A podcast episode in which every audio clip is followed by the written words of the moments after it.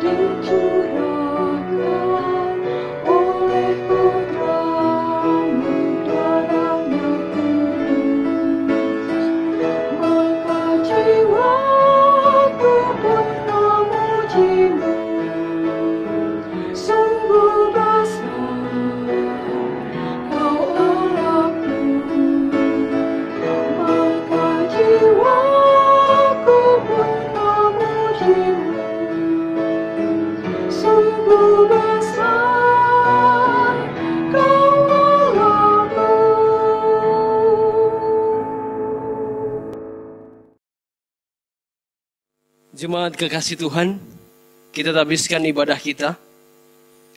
Pertolongan kita adalah dalam nama Tuhan yang menjadikan langit dan bumi, yang kasih setianya kekal selama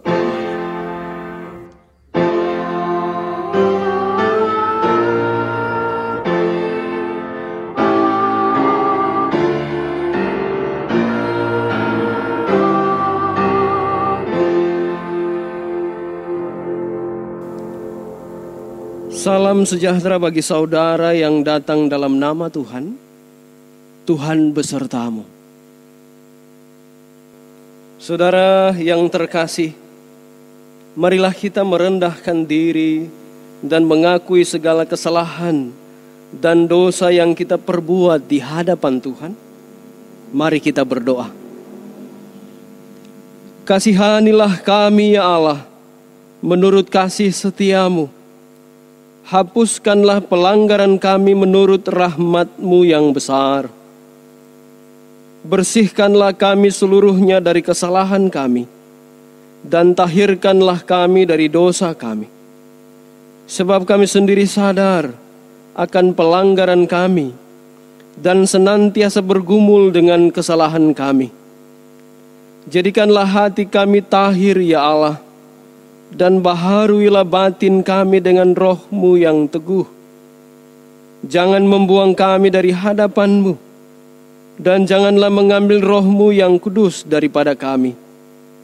Bangkitkanlah kembali pada kami kegirangan, karena selamat yang daripadamu, dan lengkapilah kami dengan roh kerelaan. Demikianlah pengakuan kami dengarkanlah ya Tuhan. Jemaat kekasih Tuhan, mari kita memuji, memuliakan nama Tuhan dalam nyanyian pengakuan dosa. Kidung Jemaat nomor 38, bait pertama dan baitnya yang kelima, telah kutemukan dasar yang kuat. thank you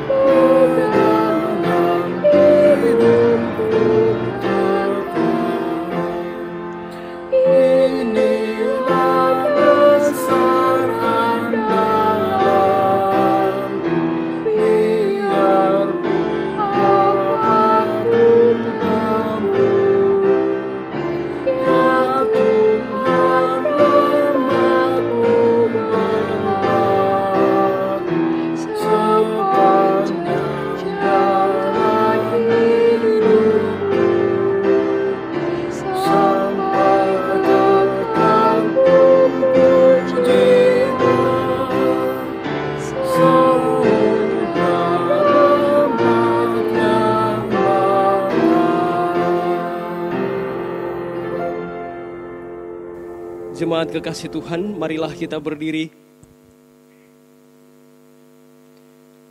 Saudara sekalian, sebagai pelayan Yesus Kristus, kami memberitakan bahwa pengampunan dosa telah berlaku dalam nama Bapa, Anak dan Roh Kudus. Amin. Marilah kita mendengar berita anugerah yang terambil dalam kitab Ibrani pasal 4 ayat 14 sampai ayat 16. Karena kita sekarang mempunyai imam besar agung yang telah melintasi semua langit, yaitu Yesus, anak Allah, baiklah kita teguh berpegang pada pengakuan iman kita. Sebab imam besar yang kita punya bukanlah imam besar yang tidak dapat turut merasakan kelemahan-kelemahan kita Sebaliknya sama dengan kita, ia telah dicobai, hanya tidak berbuat dosa. Sebab itu, marilah kita dengan penuh keberanian menghampiri tahta kasih karunia, supaya kita menerima rahmat dan menemukan kasih karunia untuk mendapat pertolongan kita pada waktunya. Demikianlah berita anugerah dari Tuhan. Salam damai.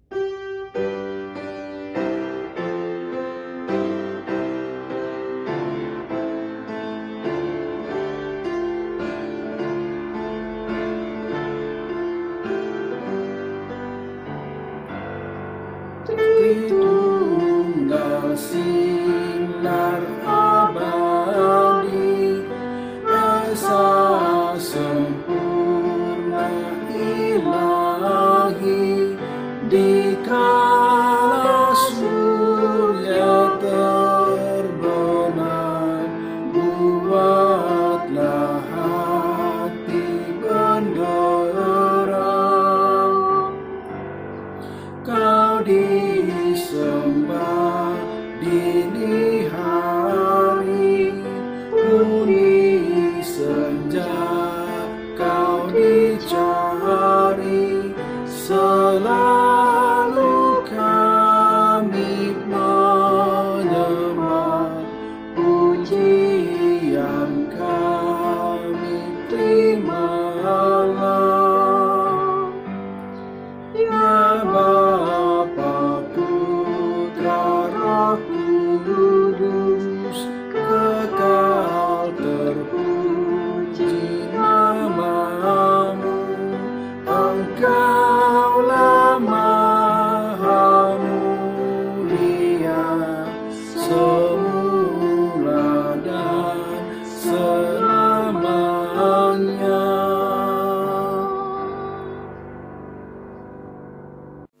Jemaat kekasih Tuhan, mari kita berdoa sebelum membaca dan merenungkan kebenaran firman Tuhan. Kita berdoa. Ya Tuhan, dalam persekutuan kami pada saat ini, kami akan membaca dan merenungkan kebenaran firman Tuhan. Biarlah rohmu yang kudus menyertai kami, membuka hati dan pikiran kami sehingga firman-Mu yang kami baca dan renungkan, kami pahami, lalu kami melakukannya dalam kehidupan kami hari lepas hari. Ya Tuhan berfirmanlah, karena kami anak-anak-Mu siap untuk mendengarkan. Amin. Jemaat kekasih Tuhan, marilah kita berdiri untuk membaca firman Tuhan dalam Injil Matius pasal 28 ayat 16 sampai ayat 20. Firman Tuhan perintah untuk memberitakan Injil. Dan kesebelas murid itu berangkat ke Galilea, ke bukit yang telah ditunjukkan Yesus kepada mereka. Ketika melihat dia, mereka menyembahnya, tetapi beberapa orang ragu-ragu. Yesus mendekati mereka dan berkata, Kepadaku telah diberikan segala kuasa di sorga dan di bumi. Karena itu pergilah, jadikanlah semua bangsa muridku, dan baptislah mereka dalam nama Bapa dan Anak dan Roh Kudus dan ajarlah mereka melakukan segala sesuatu yang telah kuperintahkan kepadamu. Dan ketahuilah, aku menyertai kamu senantiasa sampai kepada akhir zaman. Demikianlah Injil Yesus Kristus. Yang berbahagia ialah mereka yang mendengarkan firman Allah, yang menghayati, dan yang melakukan dalam kehidupannya setiap hari Haleluya.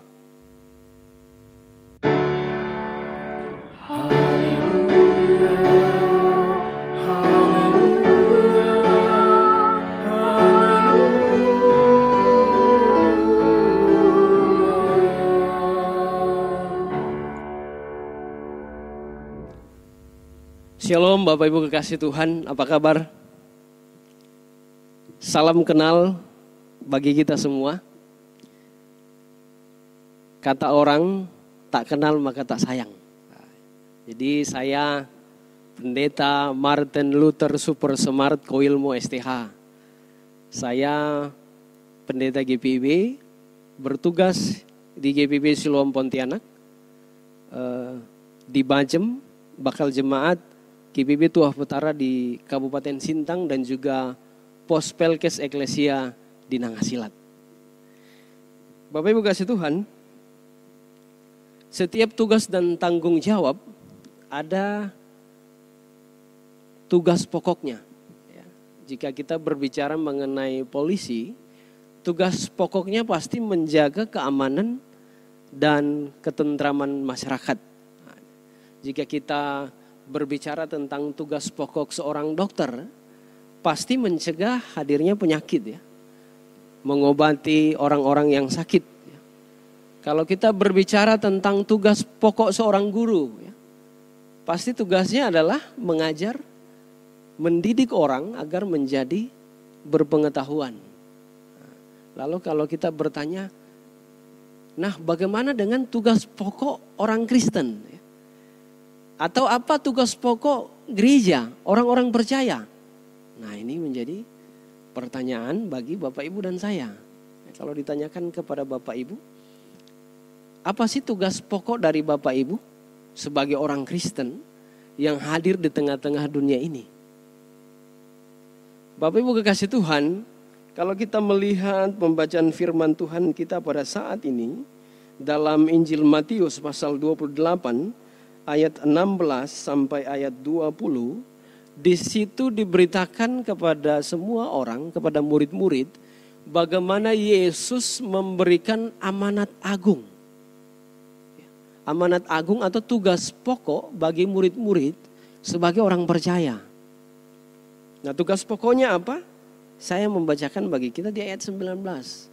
Yesus mengatakan kepada murid-muridnya, "Karena itu pergilah jadikanlah semua bangsa muridku.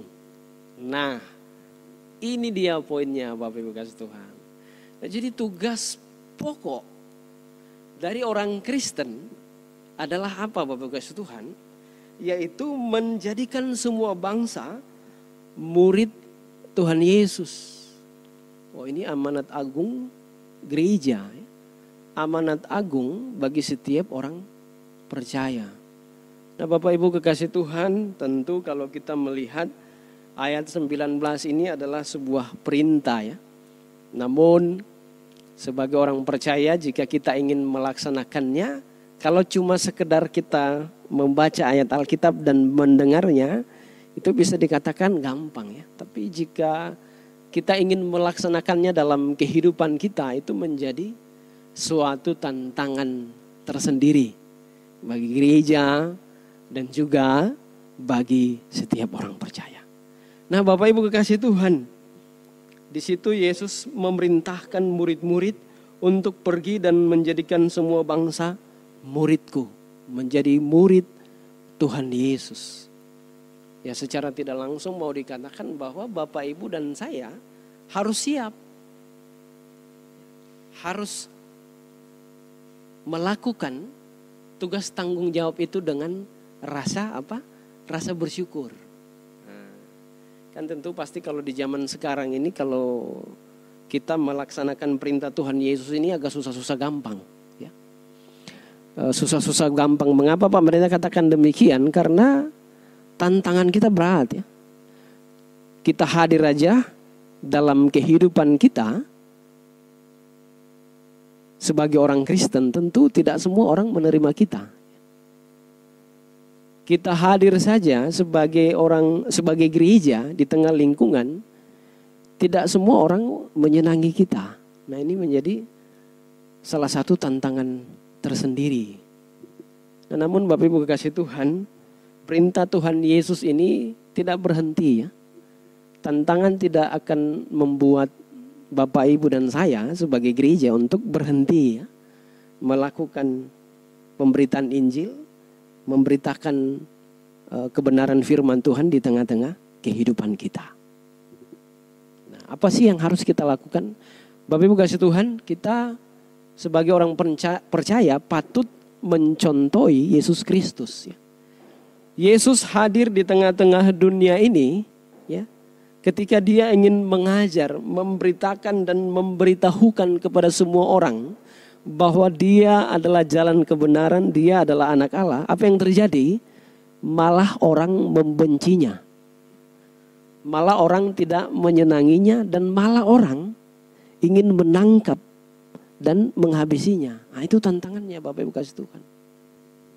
Yesus sendiri saja sudah mengalami hal yang demikian. Nah ini akan menjadi gambaran kita juga sebagai gereja di zaman yang sekarang ini. Kita hadir, kita ingin memberitakan Injil Tuhan di tengah-tengah kehadiran kita. Namun kadang-kadang oleh karena apa yang kita perbuat itu, itu menjadi membuat orang membenci kita. Nah sama Yesus juga sudah mengalaminya ketika Yesus hadir di dalam dunia ini. Tapi apa yang Yesus lakukan? Dia tetap setia. Dia tetap setia melayani. Yesus mengatakan yang mau mendengar silahkan mendengar. Malah Yesus mengatakan berbahagialah orang ya yang mendengarkan firman Tuhan lalu melakukannya. Lalu yang terakhir apa yang Yesus lakukan? Tuhan Yesus rela berkorban. Nah ini ini hal hal pokok, hal penting yang harus eh, kita sebagai orang percaya lakukan dalam kehidupan kita. Segala sesuatu membutuhkan yang namanya pengorbanan. Jadi ketika ingin sesuatu itu berhasil, ya kita harus rela eh, mempersembahkan diri kita menjadi sebuah kesempatan hidup untuk melayani Tuhan seperti Yesus melayani Bapaknya di sorga. Dia rela mati di atas kayu salib agar semua dunia tahu bahwa dialah anak Allah, bahwa dialah jalan satu-satunya jalan kebenaran. Nah begitulah kita sebagai orang Kristen di zaman sekarang. Kisah hidup Yesus akan juga mewarnai kisah hidup kita sebagai gereja. Kita akan dibenci, kita tidak disuka, kita akan diusir. Tapi Yesus tetap setia. Yesus tetap mengasihi. Yesus tetap melakukan perintah Bapaknya di sorga sampai dia mati di atas kayu salib. Dan akhirnya apa Bapak Kristen? Dari pengorbanan Tuhan Yesus itu semua orang menjadi percaya. Nah apa yang harus kita lakukan sebagai orang Kristen? Cara memberitakan firman Tuhan itu seperti apa Pak Pendeta? Setialah. Ya. Ada banyak orang percaya yang memberitakan Injil lalu mendapatkan tantangan. Sampai-sampai tantangan itu juga akan menghancurkan hidupnya. Tapi lewat proses itulah, dalam kesetiaannya lah, kemudian Injil itu berbuah. Ya. Jadi Bapak Ibu kasih Tuhan, penderitaan yang kita alami, jalani itu dengan rasa syukur. Jadikan itu sebuah sukacita pendorong untuk memberikan kita semangat untuk tetap memberitakan firman Tuhan dalam kehidupan kita. Karena pergumulan dan tantangan itu nanti akan berbuahkan hasil yang manis. Bukan bagi diri kita ya, tapi bagi orang-orang yang melihat kita. Kan orang di sekitar kita menjadi percaya kepada Yesus karena hidup kita, hidup kita yang baik, penuh kasih, yang tidak membenci walaupun orang menyakiti kita. Nah itu ya. Yang tidak membenci walaupun orang menyakiti kita. Sehingga lewat sikap hidup kita ini, orang kemudian melihat, oh seperti itu ya orang Kristen. Nah, secara tidak langsung kita memberitakan kebenaran firman Tuhan. Kita mengajak orang untuk melihat, mencari tahu, mempelajari dan mengerti Yesus dan kemudian menjadi percaya. Nah itu poinnya Bapak Ibu kasih Tuhan. Jadi Bapak Ibu kasih Tuhan, hidup Bapak Ibu kasih Tuhan, itulah alat yang sungguh luar biasa yang Tuhan mau pakai untuk memberitakan Injil ke seluruh dunia. Hidup kita ini adalah alat yang Tuhan mau pakai untuk memberitakan Injil kepada siapa pun. Kepada orang-orang di sekitar kita. Kepada orang yang baik kepada kita. Kepada orang yang juga membenci kita. Kita memberitakan kasih Tuhan. Nah Bapak Ibu kasih Tuhan. Di ayat 19 perintah Yesus selanjutnya adalah membaptis mereka ya atau membaptis anak-anak Tuhan di dalam nama Bapa dan Anak dan Roh Kudus. Nah, apa maksudnya Bapak Ibu kasih Tuhan membaptis dalam nama Bapa, Anak dan Roh Kudus ya. Jadi membaptis dalam nama Bapa maksudnya kita masuk di dalam uh, perjanjian keselamatan. Nah, ya. Jadi Tuhan itu menjadi Bapa kita. Anak-anak dan cucu kita itu masuk dalam persekutuan keselamatan dengan Allah Bapa di sorga. Lalu dibaptis dalam nama anak.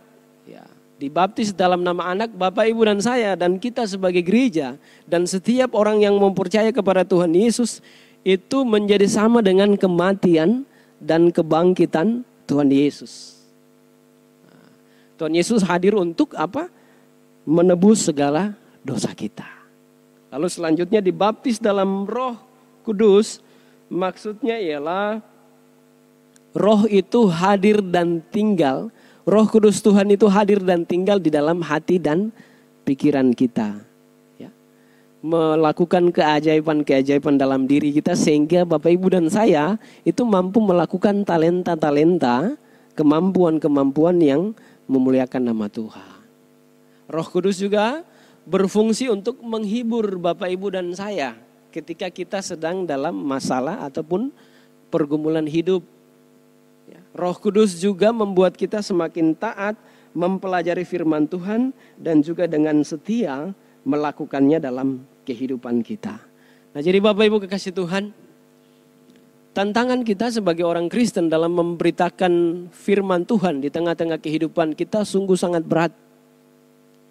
Namun Yesus berkata kepada murid-muridnya di dalam ayat ke-20 bagian yang terakhir, dan ketahuilah aku menyertai kamu senantiasa sampai kepada akhir zaman.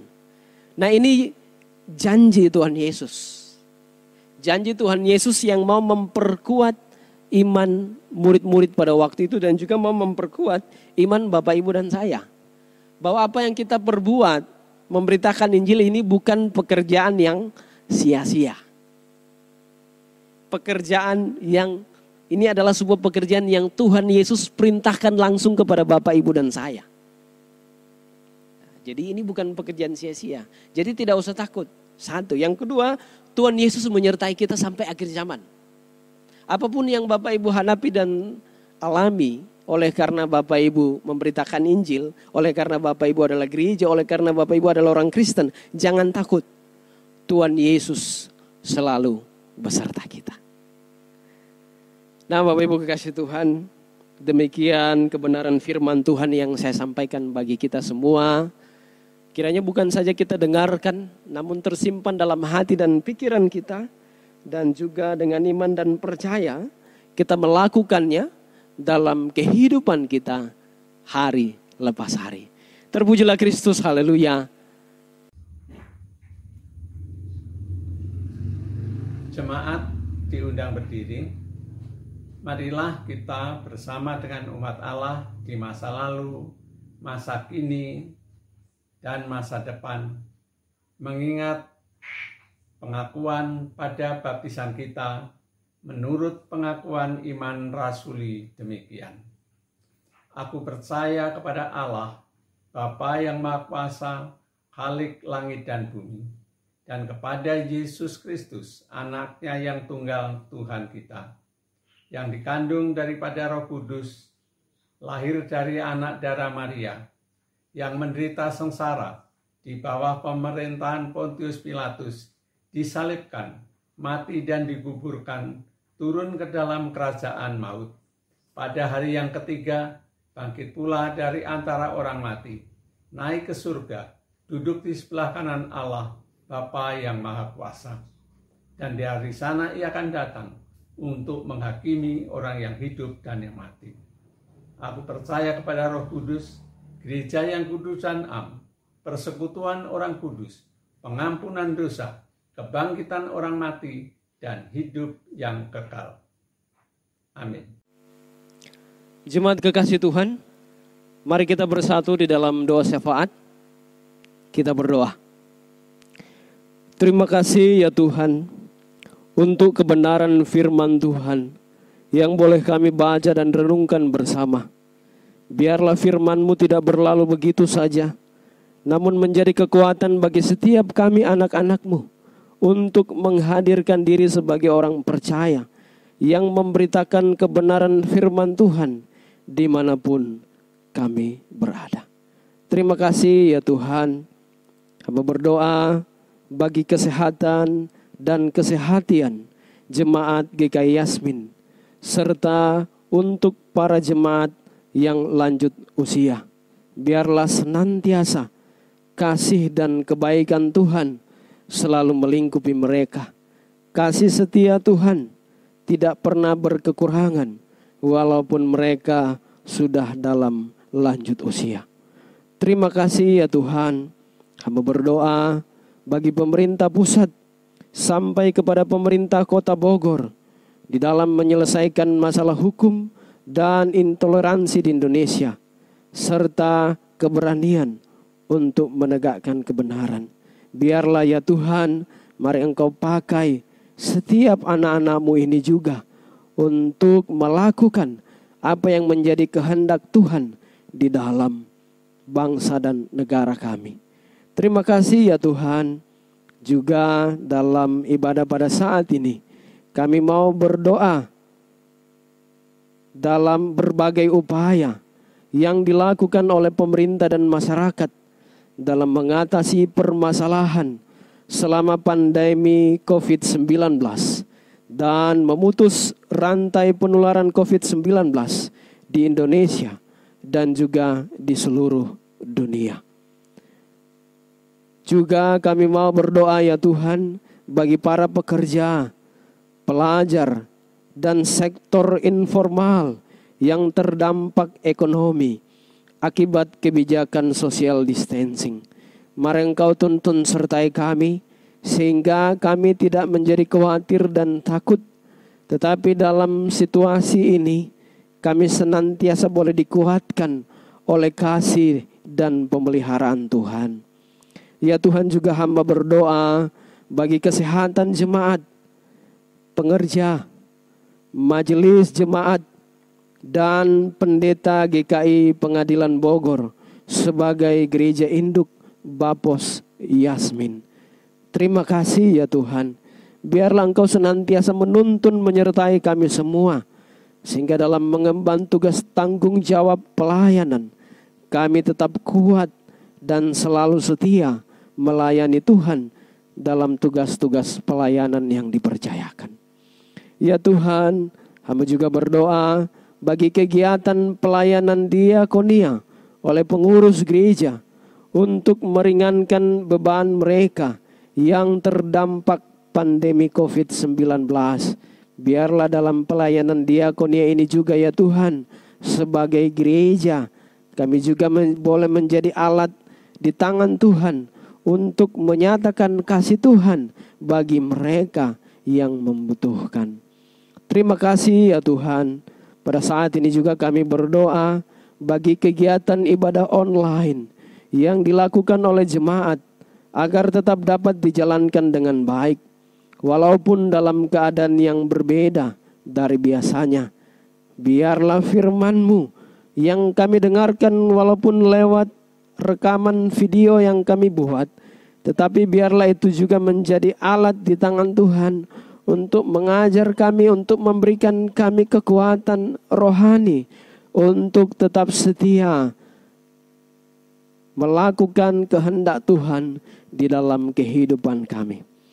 Ya Tuhan juga hamba berdoa bagi kesehatan keluarga para pendeta yang selama ini melayani ibadah baik di Bogor ataupun di seberang Istana Merdeka Jakarta terkhusus untuk pendeta Stephen Sulaiman yang sedang dalam proses masa pemulihan. Biarlah senantiasa kasih dan kuasa Tuhan juga berlaku atas kami semua sehingga tubuh yang kami miliki ini boleh Tuhan kuatkan untuk selanjutnya kami pakai menjadi alat di tanganmu untuk melayani Tuhan untuk memberitakan kabar keselamatan bagi dunia. Terima kasih ya Tuhan, juga pada saat ini kami berdoa bagi proses rekonsiliasi GKI Bapos Yasmin dan juga GKI Pengadilan sebagai gereja induk yang terus dilakukan secara bertahap biarlah senantiasa proses ini harapan-harapan dari setiap jemaat yang ada dalam proses ini Tuhan berkati sehingga tujuan yang kami inginkan itu semua boleh kami dapatkan atas kasih dan kebaikan Tuhan. Terima kasih ya Tuhan. Hamba juga berdoa bagi warga jemaat kami yang mengalami sakit yaitu Bapak Roy Kapur Sinaga.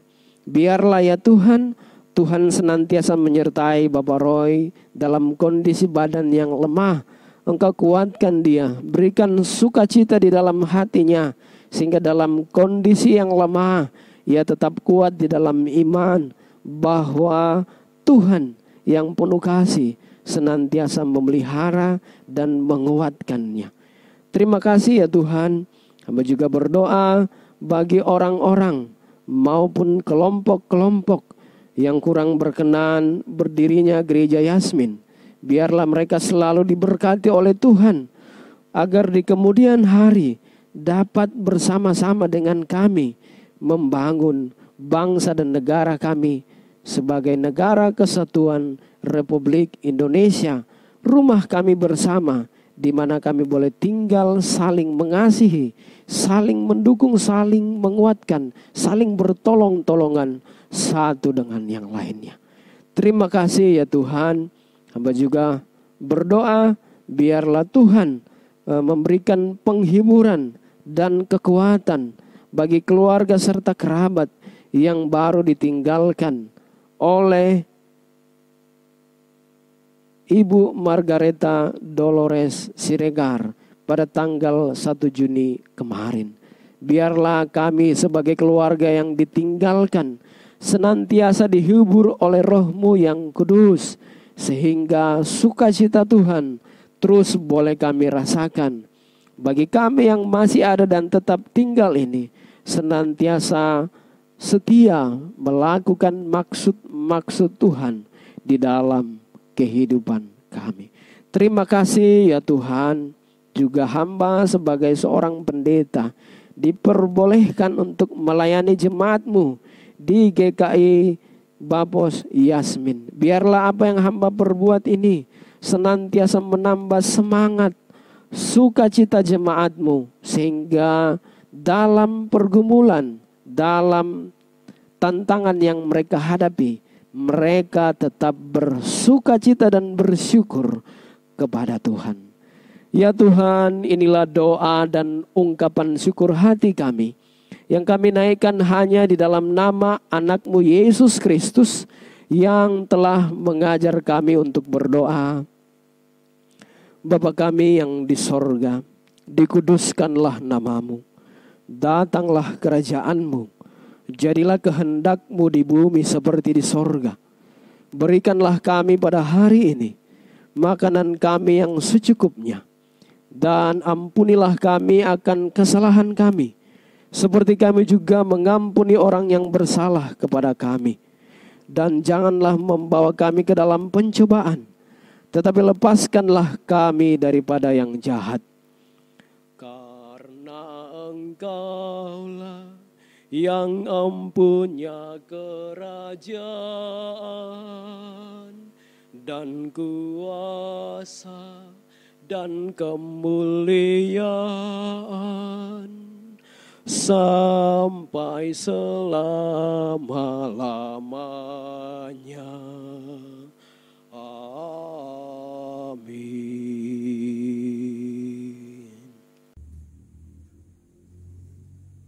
Jemaat yang diberkati Tuhan Yesus, marilah kita menyatakan syukur kita kepada Allah dengan membawa persembahan syukur yang telah kita persiapkan bersama. Sebelumnya marilah kita mengingat akan apa yang tertulis di dalam kitab Mazmur 96 ayat 8 dan 9 yang berbunyi Berilah kepada Tuhan kemuliaan namanya, bawalah persembahan dan masuklah ke pelatarannya. Sujudlah menyembah kepada Tuhan dengan berhiaskan kekudusan. Gemetarlah di hadapannya, hai segenap bumi.